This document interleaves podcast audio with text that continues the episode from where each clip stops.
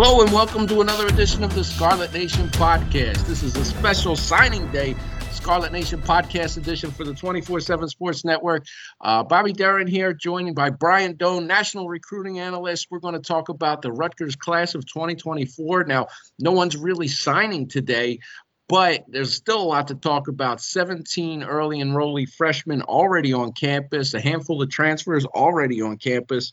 Um, it's a record number of, of early enrollee freshmen. So, um, you know, we can jump right in and talk about those guys. But before uh, I do so, Brian, welcome to the show again, and I appreciate you coming on. Yeah, thanks, Bobby. Thanks for having me. And I think the best part about tomorrow is I don't have to get up at like 6:20 to start getting ready for those letters coming in at seven o'clock. so, I'm very you know, for that. And it's amazing how it's changed. It's signing day, but it's not really signing day. I mean, the early yeah. signing period's kind of taken over, and I, I, mean, it's it was such a sudden shift. Uh, I mean, it, it, and you cover you know a, a lot more territory. Uh, is there any drama that's going to unfold, or is it just you know this is just the aftermath? I mean, there, there's a few kids that are still going to decide, and maybe you'll have a late flip somewhere. But like, I know Maryland's going to sign two kids. Both of them are committed. Um, you know, there's a kid out of Philadelphia who is talking with Nebraska, and he's he's probably going to announce for Nebraska on signing day. Former Wisconsin commit. Um, you know, I think BC is going to sign a player, but yeah, I think I think right now you get through the signing day in December you know, I heard you say record number of early enrollees.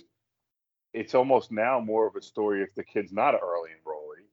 You know, that used to be the exception. Now it's the rule. And I think when you look at signing day and then December and then the early part of January, it's all about transfers and getting some kids from the portal to help fill out your two deep. And in some cases, you know, with Rutgers, Dymere Miller, who the receiver from Monmouth who maybe could be, you know, a number one type receiver. And it's also keeping your roster intact, which again, Rutgers did a phenomenal job. Um, I, I'm amazed at what these coaches have to go through where, you know, it's not just Schiano getting ready to play Ohio State on Saturday. It's that Thursday night where you you leave practice and usually it's family time. It's it's Schiano going to meet with boosters and potential NIL people. Um, mm-hmm. You know, so it's changed so much, but that's where we are in football. But it just, you know, the focus has shifted from tomorrow to to that third Wednesday in December now. Yeah, and you know that was that was kind of a hectic time, uh, you know, for you especially. But uh, as I mentioned, 17 early enrollee freshmen on campus, Brian. Um, you know, we can talk about some of those guys because they're already getting acclimated yeah. to college life, to the off-season strength and conditioning program, and preparing for spring practice, which will begin in late March. Um, you know, start off with uh, quarterback AJ Surace. A lot of people, you know, excited about his arrival. The son of a of a longtime uh, head coach at the college level, and Bob Surace at Princeton. Um, what what do you kind of get? What kind of feel do you have of him already, and and you know, where do you think he stands in his development? Yeah, I, I, think first of all, his, you know, and I've known him for a while now. I've, I've seen him play a few times. I've seen him at camps uh, a bunch, and he's a kid that really has grown on me. Like I remember watching him as a sophomore, and I'm like, oh, okay, you know, at a camp, I'm like, okay, there's something there. He throws a good ball, and and then he just got better and better. I I love him. I think you know if you're looking at at quarterbacks, and I know what Wimsatt was rated. I do.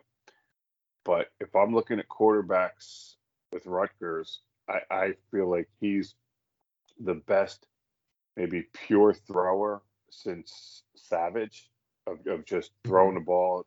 But he, his delivery was always quick, and, and then he grew, and then he showed some dual threat ability, which in the college game you have to have now, unless you're an absolute stud. Um, and then you know you hear things just because I talk to a lot of coaches and and kids at the high school level who know everybody and and all that and the early returns are that you know he's everything that Rutgers wants him to be through his first few weeks of being there and going through the throwing programs and the off-season workouts.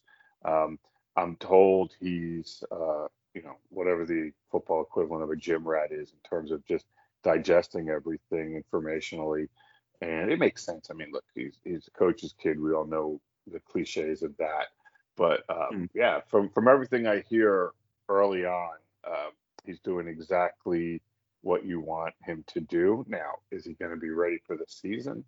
Listen, man, if he if he has to play a bunch during the season, something has gone terribly wrong at the quarterback position. You just want him to be able to grow into it, learn the system, and move forward off of that.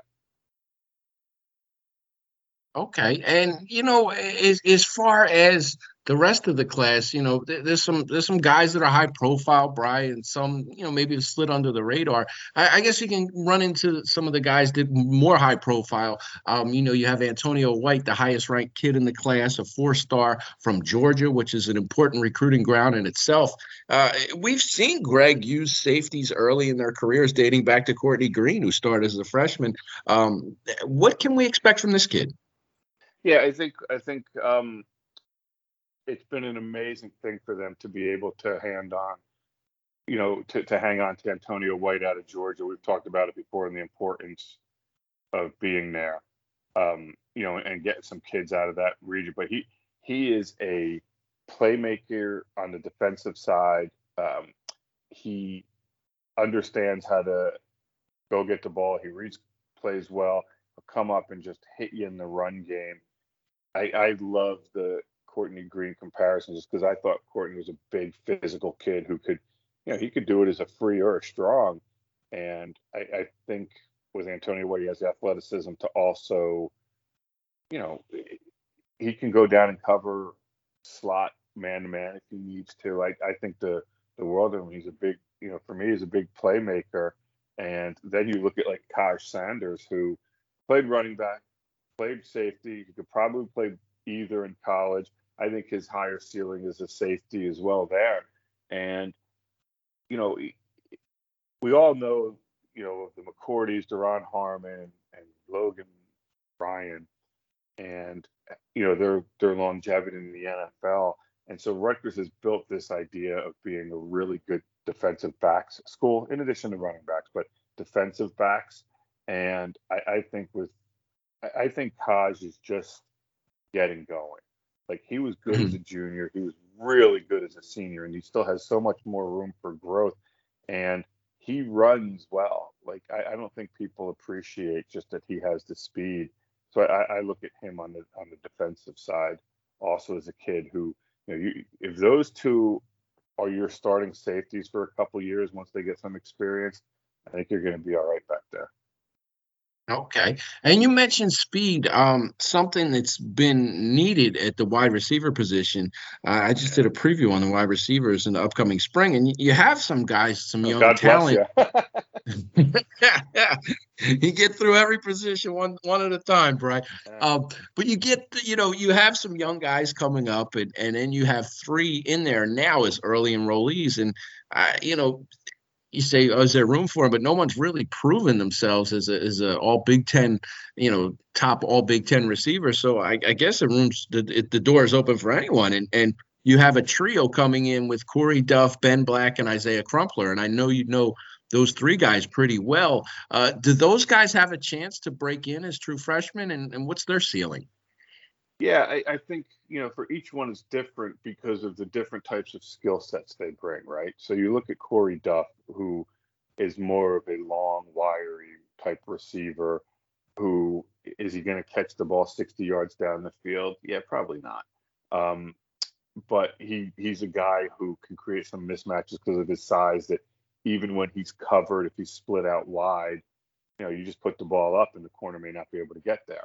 Um, eh, you know, eh, he Corey's a legit, you know, six four to six five, and, and, that's huge. And he's got really good ball skills and good hands. Um, you look at Ben Black, and, and you mentioned speed, and you're talking about a kid who, again, to, to hold on to him when North Carolina State, who has a really good NIL program, was pushing really hard for him, and you realize that Ben Black is a 10-7-6 kid in high school. Like he ran mm-hmm. 110.76, 221.75. I mean, that's that's legit big time speed. Um, and so you get you get him in there now. Could he play corner? Yeah, there's talk of maybe playing corner too. Um, and that's the great thing about the versatility that you know Corey Duff maybe if he continues to develop and gains the weight and his frame can support it, maybe eventually he turns into a tight end. Don't know. Mm-hmm. Ben Black could he be a corner? And and I look at and so that you know he just gives you the speed there and then with Crumpler, and you know, if the name sounds familiar, yeah, it's it's Alge Crumpler's brother. Um, you know, another brother of his played in the NFL as well.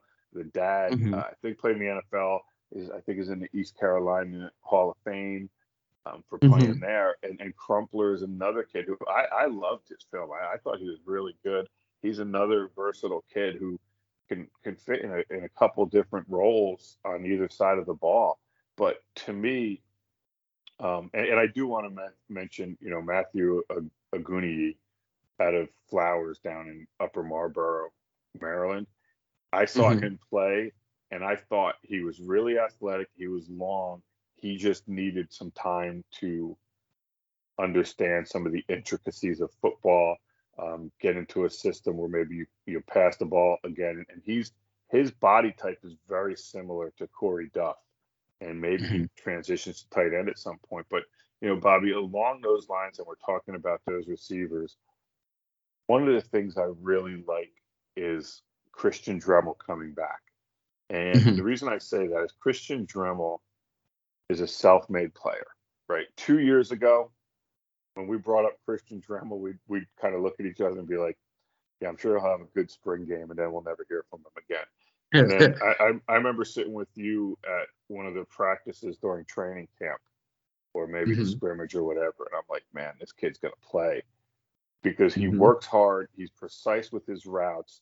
He maximizes his talent, and he's a hard worker. And he's built himself into being a, a good Big Ten receiver. And these younger kids are going to see that and they're going to mm-hmm. see how much work he put in and that's the kind of personality he is where he he's doesn't have a big ego he'll help the younger players and, and i think as we look at things and how does a room develop it's not just talent but you need somebody that's going to show the younger kids hey here's the right way to do it um, and when he you know he'll drop a ball he, it's not the end of the world he gets to the next rep and he's and he's going to compete at everything he does, and and I think that's something to really look at. Good point. Point, and you know they're they're in need of somebody to really step up, you know, with him in, in that receiver room. And you know, Brian, I, we're talking about all these enrollees at Rutgers, and, and I, you know, I, you hear about it in, in, other places as well. And you you cover recruiting from, you know, Florida to Maine. So is every school is it um, I mean, is every school like this now? Is it is it, is it everybody's an early enrollee? Oh yeah, yeah, yeah. If you're if you're not an early enrollee, now there's some places that just don't allow it, right? And mm-hmm. so you you you you want to enroll early, your school doesn't allow it. There's different ways that schools and kids are getting around it.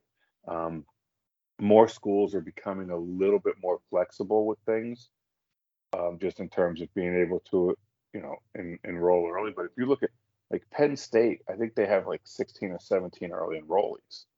Um, mm-hmm. Now, one thing some kids are doing, and not all of them, and, and again, you look at a place like Pittsburgh Central Catholic or the Gilman School down in Baltimore, they don't really allow early enrollees. So, mm-hmm. you know, you know what you're getting with that. Now, there's some places though where I know a couple of the boarding schools up in New England, um, in a couple of classes, they don't allow early enrolling. So what the kids do is, you know, after Thanksgiving, they withdraw from school and take the GED and get that and then go to college. So there's ways around okay. it. And, you know, the one thing you have to remember, and, and, and I kind of look at things differently. Like, it's really hard to play as a freshman. And right the idea of these kids staying in school and enjoying their last few months of being a senior and before it gets crazy serious when you get to college, I, I think that's in a lot of ways irreplaceable. But the flip side is you get there early, these kids are so driven that that other stuff isn't as you know they've already sacrificed so much in their life to get to where they are. You know, I know mm-hmm. people think that they roll out of bed and they're just talented, but that's really not how it works. And so, mm-hmm. you know, they they do that stuff just in terms of they don't mind missing all that stuff. And then and then, you know, a lot of kids I don't think people realize this, but a lot of a lot of schools will let these kids go back home if they want to go to senior prom or they'll right. go back home for graduation. So they're allowed to do stuff like that. But um, yeah, I think I think all over the country now it's wait, you're not an early enrollee? What happened? I think, I think that's where we're at. Yeah, and, and just seven of them of 24 Rutgers commits will be arriving in in um it, it, you know, whenever their school lets out, you know, some let out first uh, summer semester, some second summer yeah. semesters. Yeah. So yeah. the, the, the um, private schools usually those kids can get there for the first summer semester, and the public mm-hmm. schools it's usually for the second. But then if you're in the South where school gets out a lot earlier, it's just you got to remember, you know, we're in New Jersey and we do things a certain way. Like South Carolina is going back to school like the second week of August. Mm-hmm. So it's just you know it's just different on where you are. Yeah, yeah, exactly. And uh, yeah, it, it, it should help. Uh, you know, uh, also like you said in the development, Greg Schiano preaches it's a developmental program, um, but you're still adding some transfers in the mix too, Brian. They have a handful now. I know we've touched on that before, but what can we expect uh, from the next wave of transfers that go into the portal, and and and how do you expect Rutgers to navigate that? Well, I, I know you know the, the, the next window opens in the spring when you know after spring practices are over. In some instances, during some spring practices, I know some mm-hmm. schools mm-hmm. use it strategically to kind of end their spring practice right about when the portal's supposed to close, is what they've done in the past. But listen, I, I think mm-hmm. Rutgers is still would still like to add a tight end in the right. portal, um, and I think you know they're going to become available again um, in the spring. Now listen, everybody sits down. It's so easy. Hey, they need to add an offensive tackle or offensive lineman.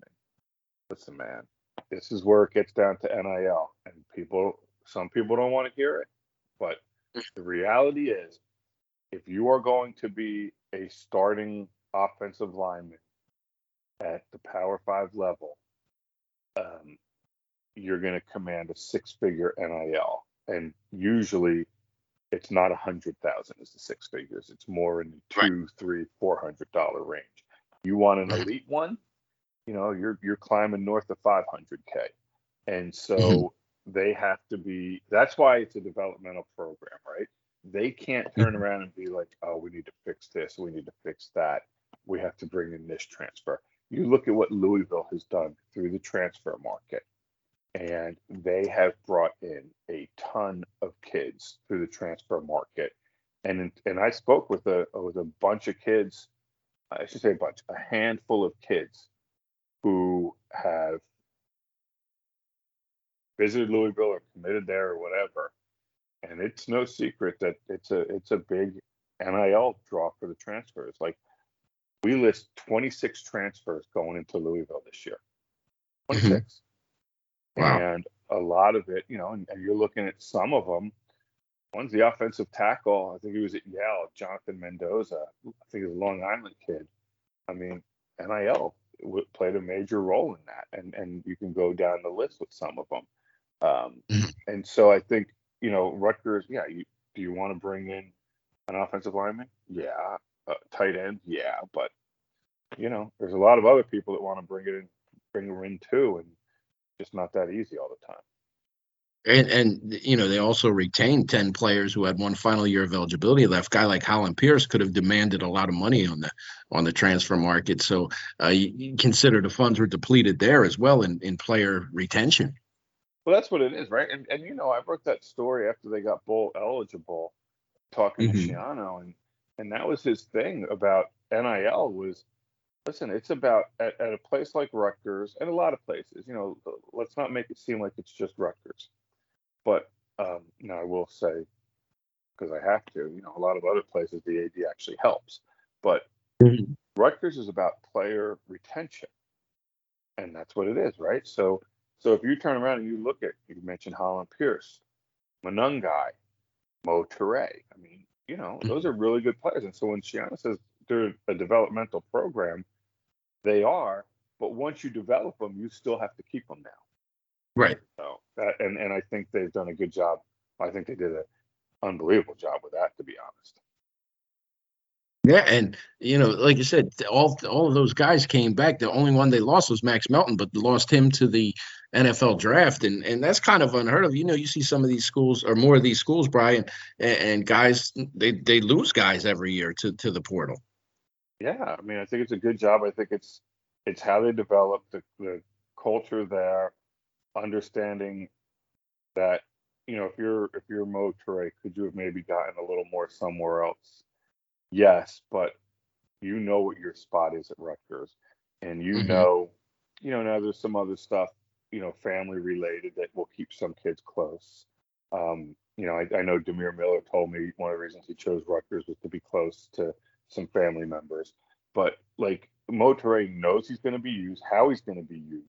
The NFL scouts mm-hmm. know who he is, know what he needs to work on. So, and you know, you're not coming back to play for free. So, right there's you know, so there's a lot of factors that go into it. Now, now some of the kids we interview, Brian, make more than we do. Not some.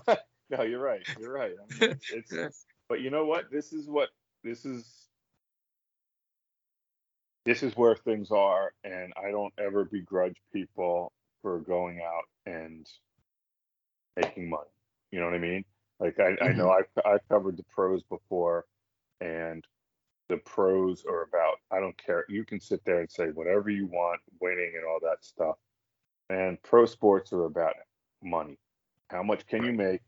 And you know, never I would say it is such a rarity in pro sports when a guy goes somewhere that takes less money.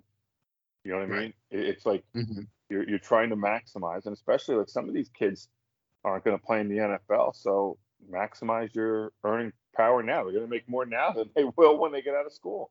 So might as yeah, well, might as well take advantage exactly. of it. And and exactly. Thing, listen, if people have problem with this, is what I always say, like, and and it goes with whether it's movies or or the pros or even the college stuff now.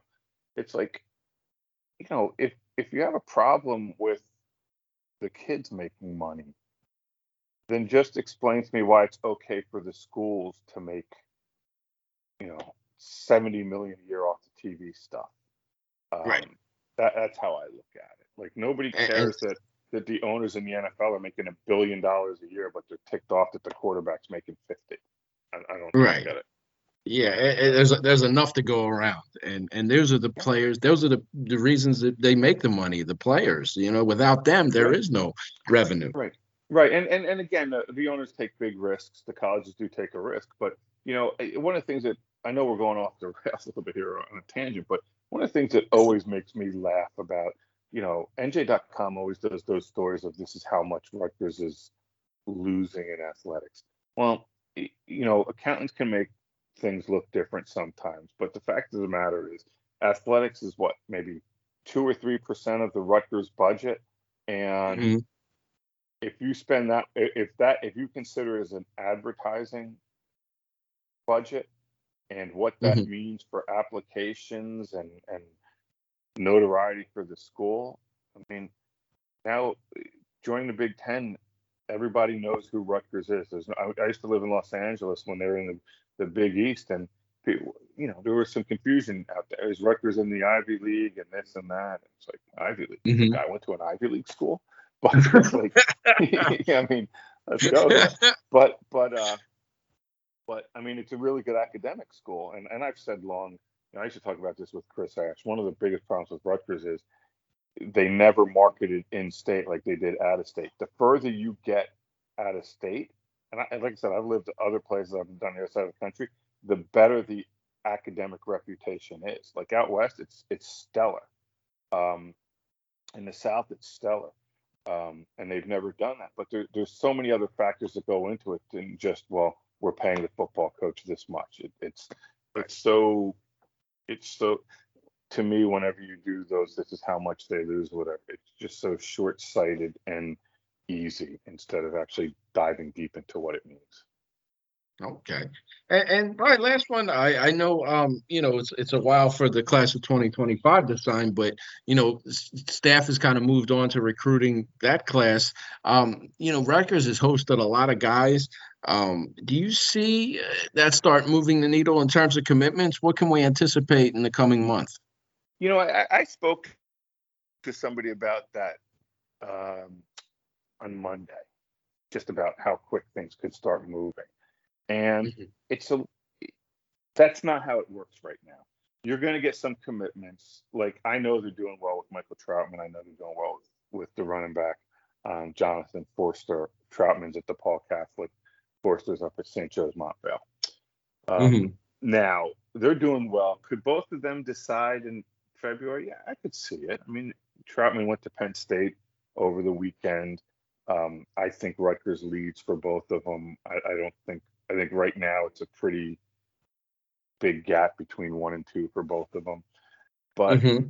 if you go look at, at how it played out last year, and as we start doing this stuff, these kids make some visits in January, kind of sit back, analyze some stuff in February, and then they're going to hit some places in March. And so mm-hmm. to me, it really starts moving March, a little bit of March, April, May. And then if you remember, Bobby, in June, it was like official visits were coming, and then all these kids were committing. And that's the other yes. thing. I, I think I think one of the things that Schiano has done really well, and I think there's a lot. I don't think people realize just how challenging it is at Rutgers. One of the things he's done well is being patient in waiting to get good players. And mm-hmm. it's really easy to sit there and, and be ready to go and, and we're going to take this kid and this kid. That's not how he does. He's very patient with how he does things. And I think it shows in a couple classes because they're recruiting athleticism, length, and speed at the skill mm-hmm. spots, mm-hmm. and they're happy with what they got on the line of scrimmage. So I guess my long-winded answer is I think you can see some trickle through maybe February, March, but it's really going to pick up in the spring. Okay, and and I think it's funny you mentioned that. Uh, we often talk about coaches not being able to help themselves taking commitments. I think that's something Greg has matured in since his first time around, in in, in being a little more patient in that regard.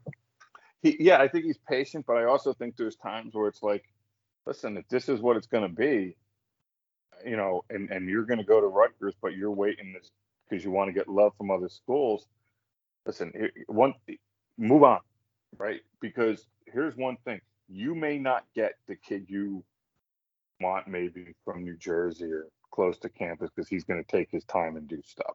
And you, you know mm-hmm. what? I can go find that other player in Ohio or Michigan or Florida or North Carolina, and that kid's ready mm-hmm. to go. And right.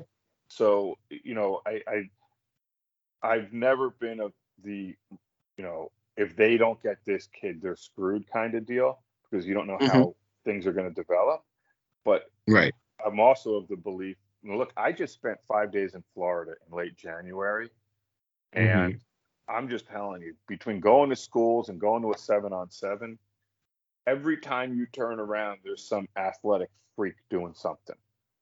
Yeah. So there, there, you, you can. That's why everybody recruits Florida, and you can find them. You just have to find the right fit for your program. And and Rutgers is very different in a lot of places for a lot of reasons. All right. Well, Brian, we're going to close it out. Anything else you want to touch on, maybe that we didn't uh, talk about on this signing day 2024? Yeah, I, I, think the only thing to say is you as you move forward, and obviously the content will continue with Scarlet Nation and, recruiting. I, I, think one of the things that I'm concentrating on for the 25 class for for the Rutgers fan, right, who's going to read it, is trying to to make them understand maybe a little earlier in the process who's important and who they need mm-hmm. to keep an eye on um, just in terms of you know so when the kid visits they understand the impact of having that kid on campus instead of it just being a name and i think that's one thing that i hope folks out there pay attention to a little more is you know we've done a good job, I think, with making sure people know that Michael Troutman and John Forster are kids that they they want a lot. Um, but you know, maybe a Cam Miller in South Jersey or something like that. Just just making sure people understand um, is a little bit different and how to narrow focus a little bit. All right, excellent. Well, Brian, thank you for joining us and thank you for listening. Uh, if you're not a VIP member of Scarlet Nation, get on now. We have a 60% deal today only. Uh, you can get us, uh, you know, 24 hours a day, seven days a week. We're talking Rutgers recruiting, Rutgers football, Rutgers basketball. You can interact with myself, Brian Dohn, and the rest of the crew. And thank you for listening. We'll see you again. Happy signing day.